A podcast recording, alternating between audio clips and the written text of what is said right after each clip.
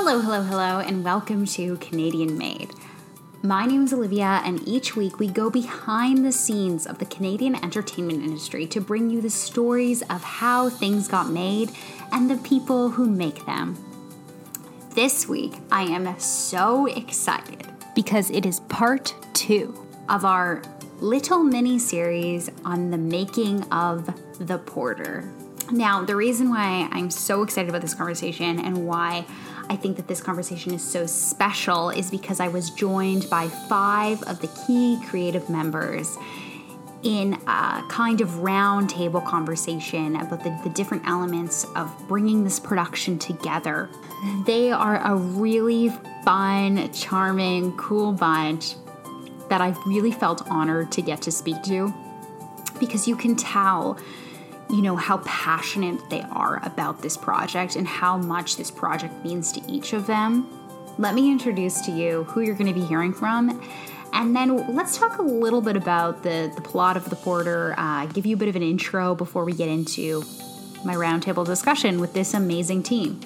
So, today on the podcast, I was joined by Marsha Greene, who is an executive producer, showrunner, writer, and creator on the show, Annmarie Morais, who's an executive producer, showrunner, writer, and creator, Charles Officer, who's an executive producer and director, Arnold Pinnock, who's an executive producer, writer, creator, and actor in the show, and R.T. Thorne, who's an executive producer and director. So, for those of you who don't know, this series was, was originated by the executive producer and writer Arnold Pinnock, who is a self described history buff, and he first came across this really interesting story about sleeping car porters and the first black labor union.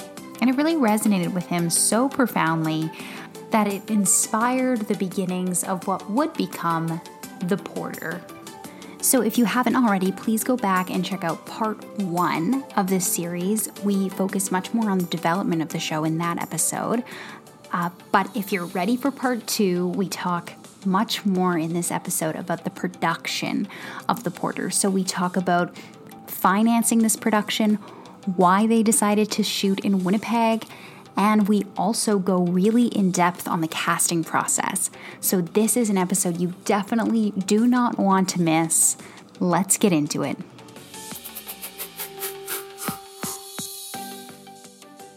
You know, we you have these amazing ideas, but you gotta find the money to put it together. So I'm curious if you can talk a little bit about how to the process of raising funds and if you can offer any tips to aspiring filmmakers, people, you know, like yourselves who have these incredible ideas and just don't know where to start to get their their budget together or, you know, pick a reasonable budget and how to raise capital. Well, I think we started with church bakeries, right? Then we started doing like baking goods in the church and selling them. You know, RT, you were doing car washes and stuff. you know, Jennifer Kawaja, Sienna Films, and um, Inferno Pictures.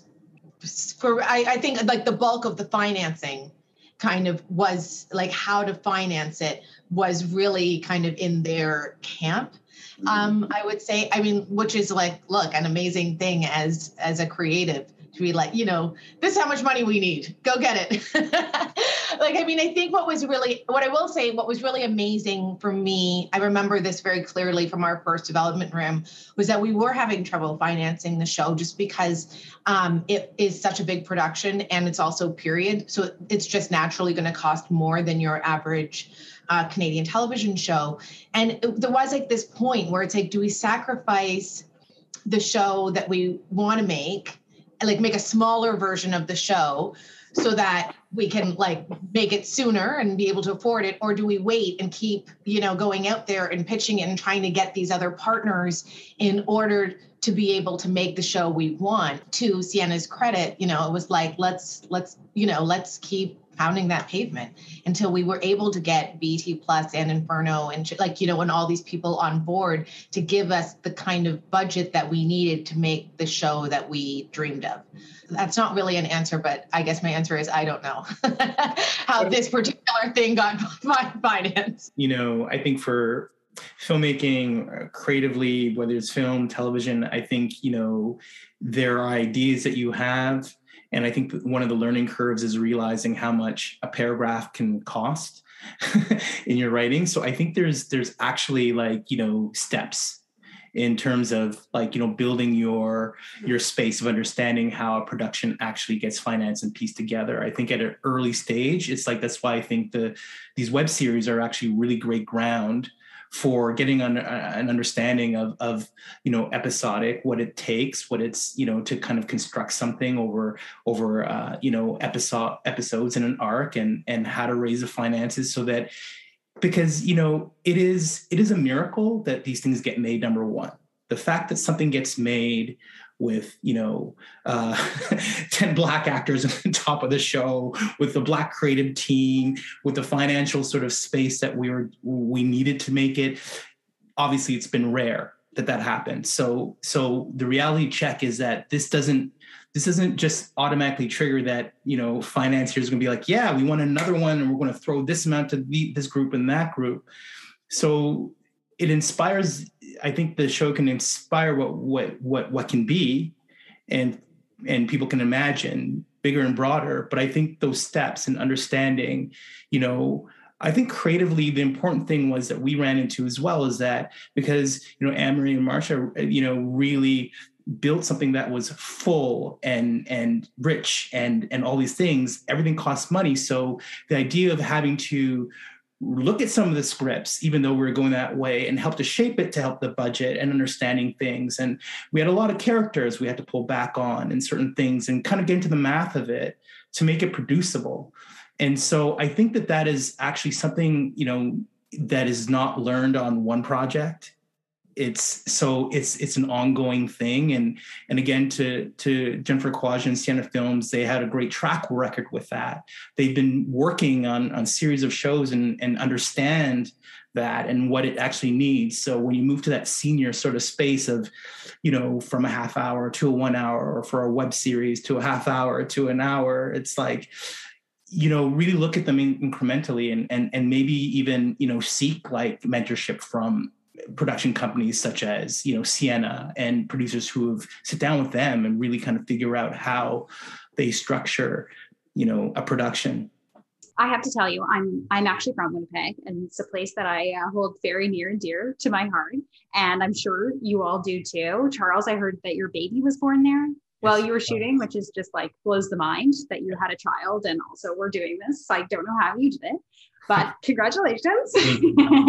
None of us um, know how he did it. None of us know how he did it. Might have had a little help. a little help. I didn't do it by myself, but you know. True that. You didn't. You didn't. You didn't actually birth the baby yourself. Yeah. um, so I I have to talk to you about Winnipeg. You know why? Of course, the series is not set in Winnipeg. It's set in Montreal. I wonder, you know, why you picked Winnipeg. Was it only because of the trains? Was it only because of the tax credits? So many things, all the things and above. But uh, I think you know, again, like with with Sienna and and trying to figure how to produce this this project, I think there was a lot of exploration of of, of places. I mean, you know, there was a period where we were talking about South Africa, you know, um, also just because of what we can get our for our dollar and and locations and trains and and so and Winnipeg presented this amazing uh, playground for us architecturally. Locations were really going to be, um, you know, an important factor of the show um, and its life, and having to, you know, be, you know, recreate Montreal and, and and and this community in Montreal and go to Chicago, New York. I, you know, it offered everything that we we needed creatively, and we're very fortunate that just the beautiful way that things go is that Réjean Labrie, who is our production designer, who is originally from Quebec and lived in Montreal, who is in Winnipeg and had this sort of beautiful, you know, synergy and creative connection to to his passion felt, you know, for these two places. And and so his eye and and what he was trying to kind of find for us that way. So I'll talk about just creatively, it was really an amazing place for us. Yeah, all, all of what Charles said, uh, absolutely um, and tax, you know, tax cuts are a thing. And, you know, we want there are so many places we would love to shoot. And again, as we were talking about the budget and parameters, we want to get them, you want to get the most for every dollar. And that that is just a reality. You know, Winnipeg is also really special in terms of just the storytelling. We kind of felt it came really sort of full circle because a lot of the history or some of the one of the strongest moments I feel like that, that played out in the series is, you know, on the soil of Winnipeg. So there's there's so many cities in the country that touch the story. Um, it's not out of place for it to be in Winnipeg. It's not out of place. The crews are amazing. The city was so hospitable in every department. So really just oh great debt of gratitude to the city for opening up their doors and, and helping to make the show what it what it became. We were really excited actually when we heard that we were going to Winnipeg. There's this scene that Arnold and I would always talk about, which is like a very simple scene that it was kind of it was like inspired by a real scene that with um with uh, John Robinson that had taken place in Winnipeg.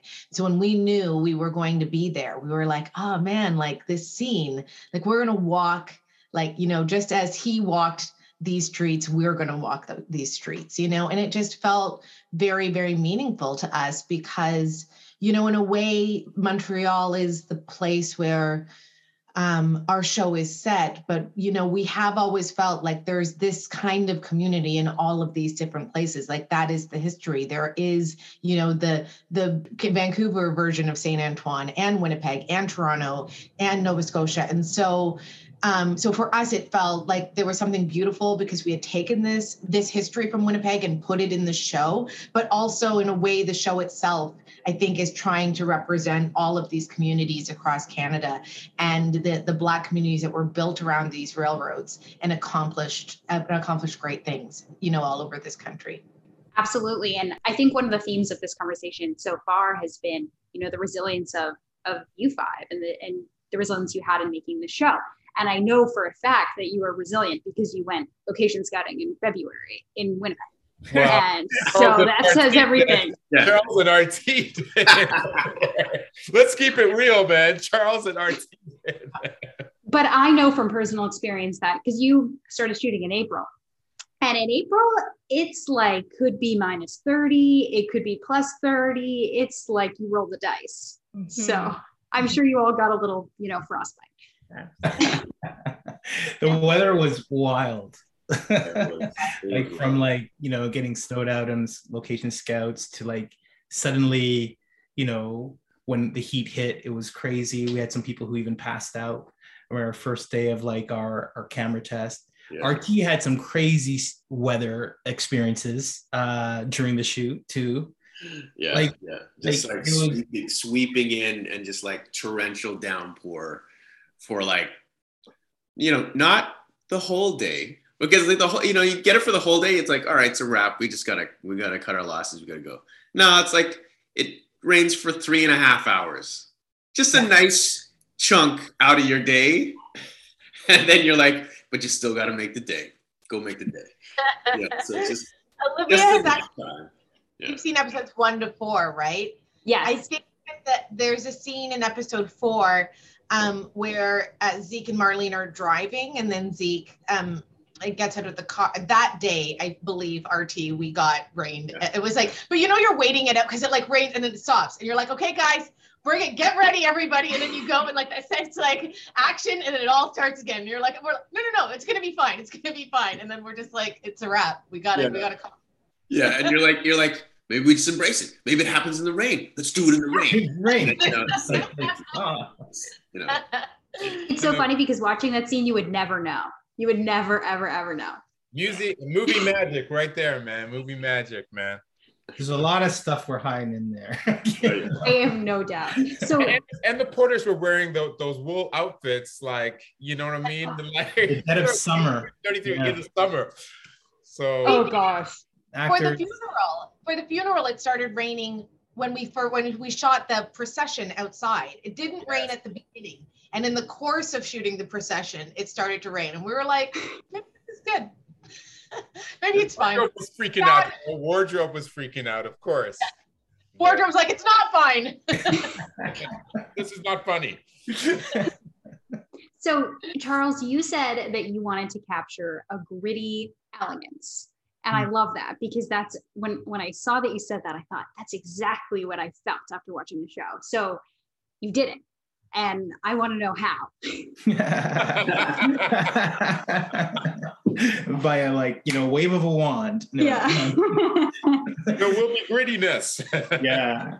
right. I think I think just from the page and the writing of the show, we we we we constantly talked about the authenticity and being truthful and and you know focusing on people and and and these spaces that we're working in these worlds and you know the combination of the, the grit and and the elegance of like these trains and the attitudes also within the the characters of their grittiness and elegance within themselves. So i think there was there was that but you know again, like we, team, myself, I mean, the whole team, we've had lots of conversations, lots of meetings with our amazing, you know, young DP, Jordan, Oram, and, and, and like really kind of putting together references and, and things that we liked, things we didn't like, things scenes that of shows and stuff that we thought and shows that we we found in, in that you know could support our language and things that we shows that we definitely didn't want part of our language. Like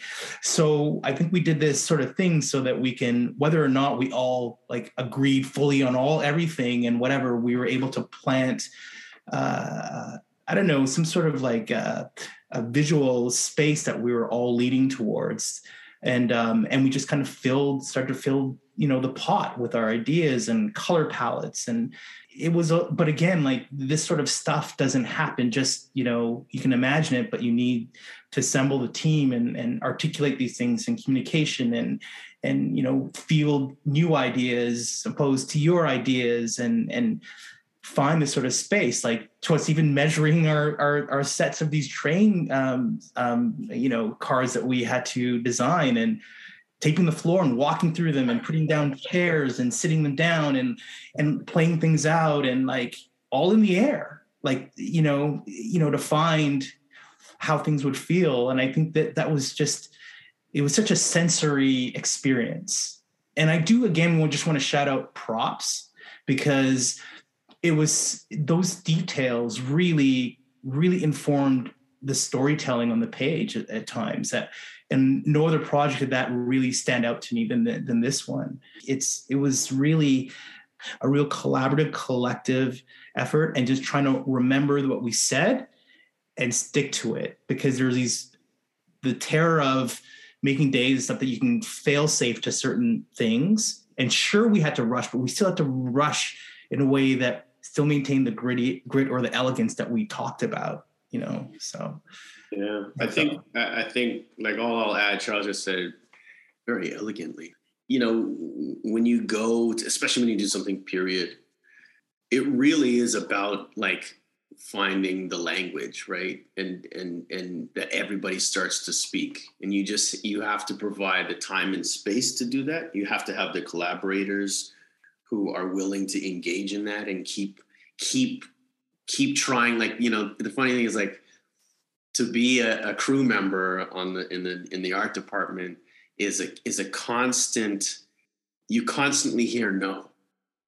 Like we're constantly telling them come to us to bring us your ideas bring us and they come with the idea and then we go no you know, and and then and then hopefully we have a little more we have nuanced discussions and you, and then you keep so but it's it's almost like it's a it's a sculpture, right? It's like you're you're you're carving away the pieces until you reveal what this thing will eventually really be. And then everybody sees the thing. And you have to carve away little little notches, little little gravings, little sanded down till it starts to really become crystallized and we're all speaking around about the same thing you know? It's it's just like you know i say blue and we all have you know five uh, other pictures of what blue is. And then you have to be like but it's not this blue it's this blue. And it's not this blue but it's it's this kind of blue and a little bit of this. And then eventually we all start to see the same blue. So now we don't have to talk about it anymore. We all know what it is. And i think that is a that's something that has, is done visually, but it's also done in the writing and the rewriting and the and the reconceptualization of the script in the in the in in the show. You know, the actors come in and they bring in their own color, and then you're like, yeah, it's not quite the color, like you know, and you, you know, so we do that throughout the whole process. Is that kind of uh, refinement until we all start to feel like, yeah, this is the show, and and that's not even done until we get to post and we're editing.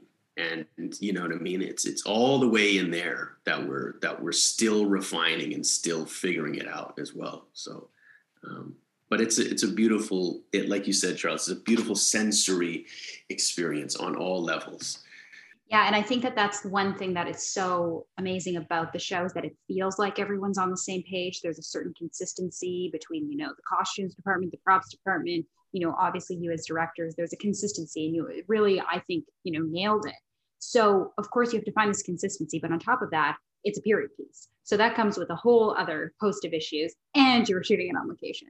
I feel like it would make a, any grown man cry. We did cry several times. We did cry several times. A mentor of mine actually said that to me. He said, Charles, before I went to produ- we go into production, I was just, you know, I would download things with him. Very experienced man. He says, Charles, this project, it'll make any extremely experienced person cry. And I'm like, don't don't why tell me that now? like, come on, man. I called you for some like, you know, pep talk. tell me I'm gonna be okay.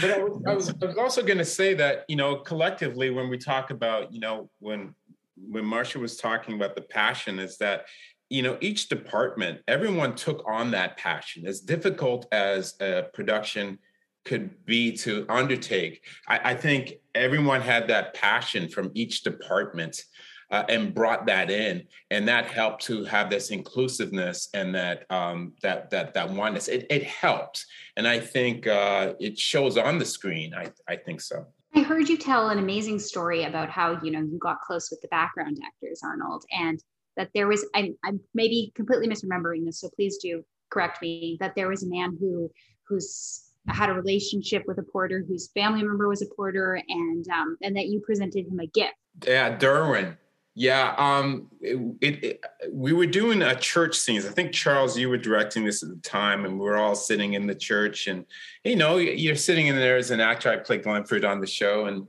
you know in between takes someone will say something you know someone will say you know my my great great uncle is uh, you know uh, Blanchett, you know one of the pioneers of the union.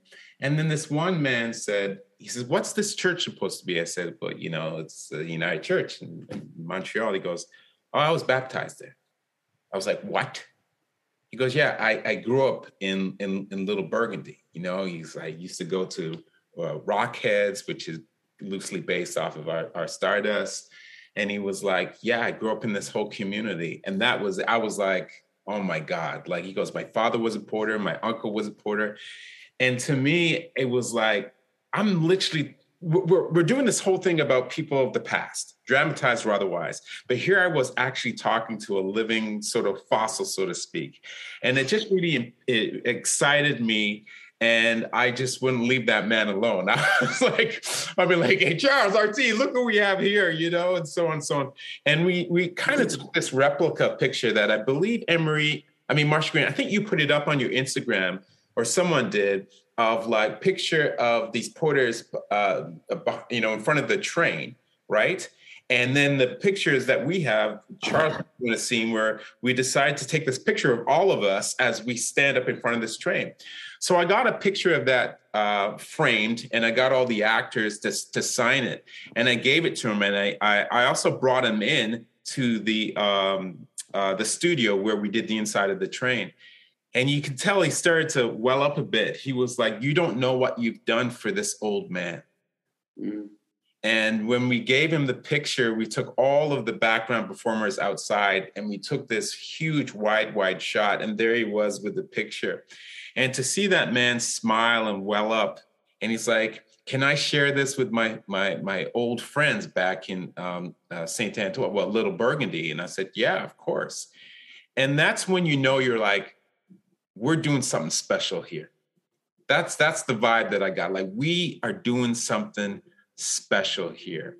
And uh, RT was kind enough to give us the opportunity to, to give him a shout out at, at church around the time we started singing a rendition of "This Little Light of Mine," and um, and the whole uh, production started singing along with it.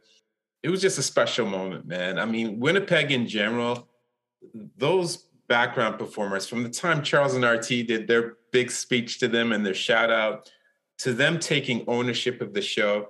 Uh, this is a you know we get a second season or we don't get a second season, no one can take away these the experiences we felt on this show. I don't know where you found this talented cast. They're so incredible. Every single one of them is um, sensational in their own way, and of course, they're not just Canadian; they're from all over the world. And I think Ronnie in particular is such a star, and I can't wait to see how hopefully this gives them the platform to you know expand their career and go to new places that they never dreamed of also because of how they're being showcased and the opportunities that it's giving them in this show. So can you talk a little bit about the the wildly talented cast and and how you found them? You know i think what's amazing about the show is that when bird got out i don't think we had to uh, there was searching, yes, for roles, but people were coming and wanting to just be a part of it. And, you know, Arnold was gracious enough to be in the audition room for a lot of these auditions, and people were emotional just for the opportunity to to be in a series that spoke about them in a real way. So we, you know, we were really fortunate to sort of have that good feeling or that good energy that was bringing, you know, John Comerford did a lot of our casting and just we forget sometimes how multifaceted our performers are that all they really need is an opportunity and a role. And um, you can see the other sides of their ability. So sometimes it's these amazing faces that we've known or seen. It's like oh i know that woman from the winners commercial. I'm like you don't know that woman. Like oh, that woman is a force. And it's like we are so blessed. And so I am sad for all the years so many shows have been robbed of the opportunities because they didn't have vision enough to make characters or make a landscape of characters that were diverse because what a blessing any of these people would have been to those shows over the years. So we got them. We're trying to hold on to them. We're trying to make sure that we open up doors of opportunity for them. But uh, you know, some auditions you're like, oh my gosh, I just want everyone. I just you hate to make it like such a heart wrenching thing, or you have to like, oh my gosh, I don't want to pick but it's and to actors like because we saw so many amazing actors like nothing was personal in these in these choice like nothing. I mean the, the, the sad part or the hard part was that we couldn't fit like yeah. some people we also loved. And but we also had to just sink into the fact and believe that this show has to fill you know it has to complete its its its natural journey so I believe it will go on for what it needs to be, and then there will be opportunities for other actors to kind of have the space to be to play on the show because it's it's it's wild. It's like you know, like these shows in the past, like Rookie Blue or whatever, Private Eyes, go on for these years, and they circulate all these Caucasian actors through every role, like on these shows for years, and it helps their careers. And we haven't had that for our black talent. So I think it'll be amazing that there's something where our community is excited to be a part of, and we'll hopefully get an opportunity too. The casting was so widespread. I don't even know how many how many people we saw. Like it's like it's to the level where it's just beyond beyond. You know, we're casting for months and months and months and months, and we're and it's full.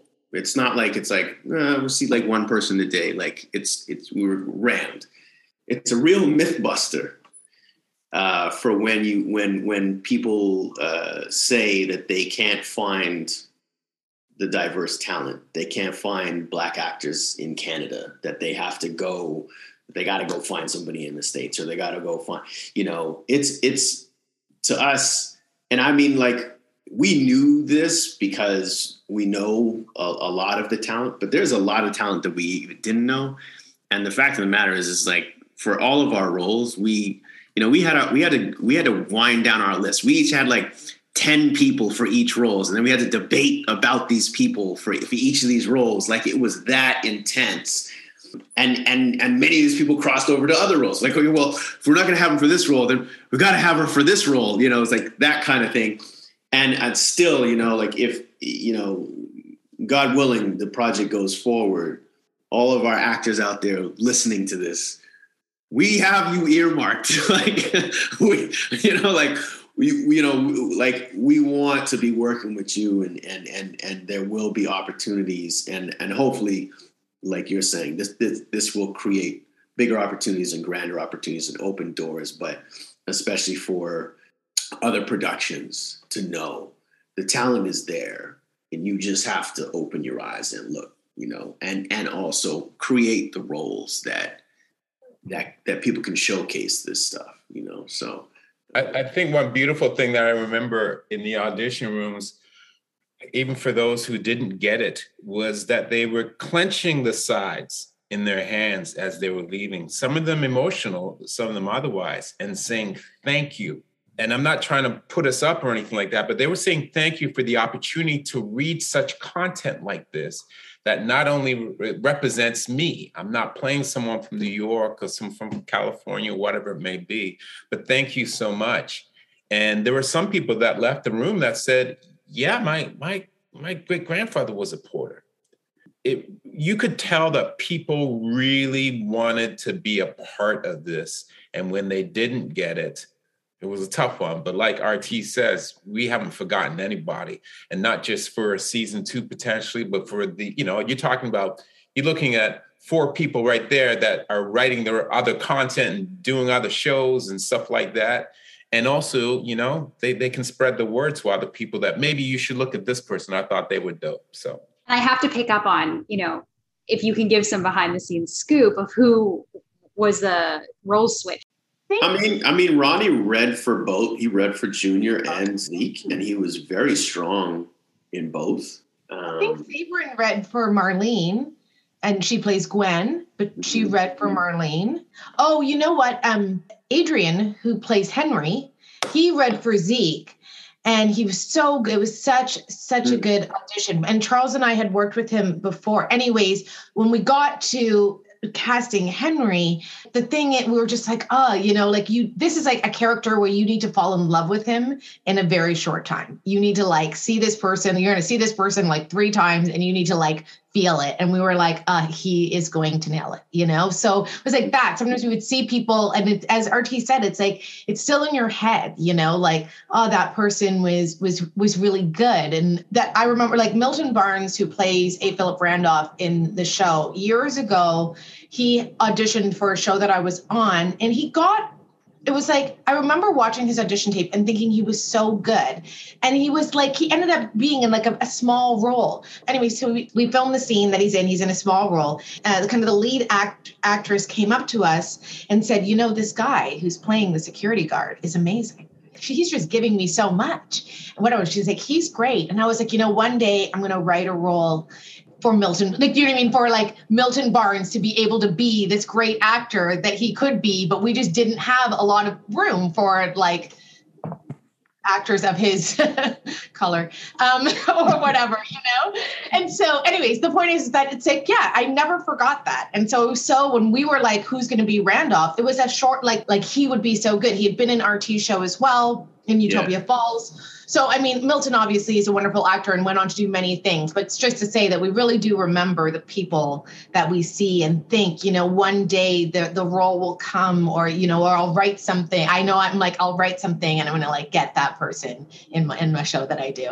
And I remember earliest stages, I mean, earlier on in the sense of getting the show going, I used to talk to my peers, uh, my, my, my black actors and go, I'm, I'm working on the show, man, and all of us are going to eat. That's what I used to say, man. All of us are going to eat. We're not just going to come in and and you know say a line. The bullet came in on a 45 degree angle and lodged into the wall, and then and then, and then you know then the camera goes somewhere off, right? It's like we're all going to eat, and you know that's also one of the the things that really kind of helped to push me forward too. It's important to to to you know, and for for young actors or experienced actors out there, but sometimes who you know they they go they'll go in about I killed that shit, I killed that audition, I know I, I got this shit, and then they get surprised and they're like, what the what happened? You know, um, it really is important to understand that the casting process is it is such a process, and it is it is really also about energies, that that that people uh, you know exhibit and and then pairing the energies together and how that works and what you know who would work off of who really well. And it's a it's a, it's an understanding of that kind of stuff to know that it's really not it's not always just based on how somebody did in the room or their or even their body of work. There's all these other kind of things. You know th- there was a you know with that adrian conversation about whether he was young zeke or young junior i can't remember but it was like we actually had a young version like we had a young cast version where where you know the characters were not um you know maybe 30 years old but they were like 20 something we had some pairings that were like this could be a young junior and a young zeke but then we we had to think about story as well with that. So it's there's all these things that kind of uh, affect how how and who we choose to understand that and to know that you know but that takes time, RT. As as you, as actors, you know, uh, they're they're they're they're people too, and and their emotions, and you know, as you get as you get further along the line, you you go exactly what you're saying. Oh shoot, this wasn't about me knocking that out the park, and you know all that stuff. But when you're in your 20s, and you know, it's like every audition you don't get, you know, and you need a minute to yeah. recuperate and get back on the horse. Yeah. Before I let you guys all go, I have to ask you what your favorite or just a piece of Canadian content that you recommend. Stephen Williams' uh, Soul Survivor. Hmm. That film always stayed with me of like being something that cracked something open that was culturally spoke to me when I was like, you know, coming up and just like the entry point into like what felt somewhat familiar, where, you know, the question of where, where are we? I think for me, it was just pinnacle because I actually just started engaging and making something myself, making films myself. So I want to call that film out. I went to York, you and did film production, and I remember doing security, doing security on the short film for I called him David, but I think we know him as Sudz Sutherland at the time, and I'm super excited, you know, to for his new um, series Black, you know, an origin story. So um, I'm a fan and I'm supporter of him and, and Jennifer. I think she, uh, his partner Jennifer Holness is just documenting our life in, in amazing ways. I can frisk like nobody's business. Be ready to do another project. I got you on security.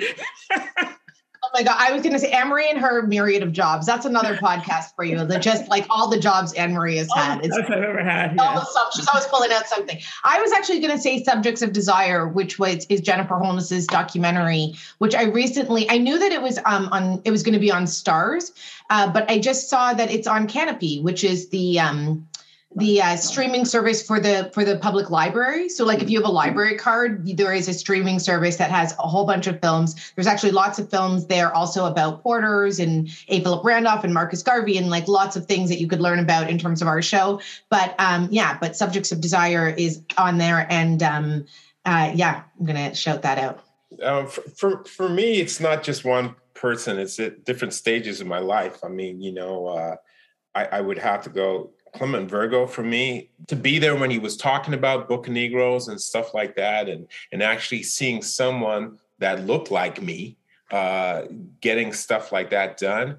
And then I got to give it Charles uh, shout out to Charles too. Earlier on, for me, getting to see his documentaries and also feeding me to know that there's someone else out there, of course, of his stature, that's loving Black history. And then even going to see Utopia Falls when, you know, when um, RT in, in invited me to, to the premiere and just seeing him up on stage and people talking about him and him talking about the process of getting something done. They may not have known this, but those sort of things have really in, impacted me. Or or seeing someone like Marsha and, and AM doing their. I remember when when Emery was talking about the project that you were doing about in Ireland. And like those things really in, in impacted me, or, or, or, or Marsha, you know, the many shows that you, you you've worked on, those things really impactful for me. I mean, it's it's it's weird to say, but my heroes are uh, my present day heroes, other than the Jennifer Holnesses and the Sudz Sutherlands and the Clement Virgos and Steve Williams, are actually up on screen right now. They're my heroes, man. They're my present day heroes. How do I follow that up? I mean, you know, what are, what are you supposed to say after that? That's, you know, Arnold Pinnock is my hero. Oh man, that's I'm he, he is though. He is though for real for you know for bringing me into this world. I would just you know I'm just going to echo what, what people have said. The Sudz Sutherland and the Jen Holnesses of the world that from early early on they were real supporters of of me even as I transitioned out of music video world and brought me into the, you know helped me um, to navigate some of this um, narrative world. They were really instrumental early on. I took a screenwriting course that Sudz taught. It was one of the first things that I did uh, just to better understand storytelling from this standpoint. And Clement Virgo's been been a supporter for a long time, and and then Charles, you know, it's like getting to work with my brother on this was such a blessing, and and to and to be inspired by you know uh, some of the early short films and Nurse Fighter Boy and you know, and then his documentaries is just um, really kind of showed me a way, you know, to to be able to operate. So I'm I'm always grateful, you know, and and and I'll I'll shout out to um, Jennifer Kawaja, you know, Sienna, um, some of the best television I think in this country is made um, by Sienna. Just just quality and very interesting television, and uh, you know they have a a reputation for kind of looking looking under the stones that people don't look at for the places um, and for the programming. So I'll, I'll, I'll shout shout out Jennifer and, and Sienna as well. Well, I have no doubt that you are inspiring a whole new generation of filmmakers with this amazing series. So, thank you so much for your time. I really enjoyed this conversation. You guys are truly the cool kids and the next generation of television. And I'm just honored to get a seat at the table for today. So, uh, thank you so much for sharing your stories with me and, and opening up about the making of the series. You. Thanks for having us. And for everyone listening, don't forget to watch The Porter every Monday night at 9 p.m. on CBC. We want everybody to watch the show. We want yes. everybody we say all Canadian people should be watching everything Canadian and supporting. PVRs. Can you set your PVRs like you know weeks in advance? Like just record, set it, and leave yeah, it. Yeah, set the series, right? The series on, on record yeah. every Monday, 9 p.m. If you're in. And if you don't have cable, CBC Gem. There you yes, go. Awesome. And CBC Gem, if everyone, if you can share with your people there that if they do watch it on their iPad, they can send it to their TVs because I know a lot of TVs yes. don't have the CBC Gem app. Uh, yes. So uh, if they have Chromecast or Apple TV, my mom can figure out how to stream it. So too can you. Do that. True words. Yeah. Thank you so much for tuning in to our two part series on the Porter. And a huge thank you to the five amazing members of the creative team who joined me in this roundtable conversation. I wanted to send a special thank you to Winston Ma for coordinating this conversation. If you love the show, please leave us five stars and a review. It really, really supports the show. Until then, see you next Wednesday.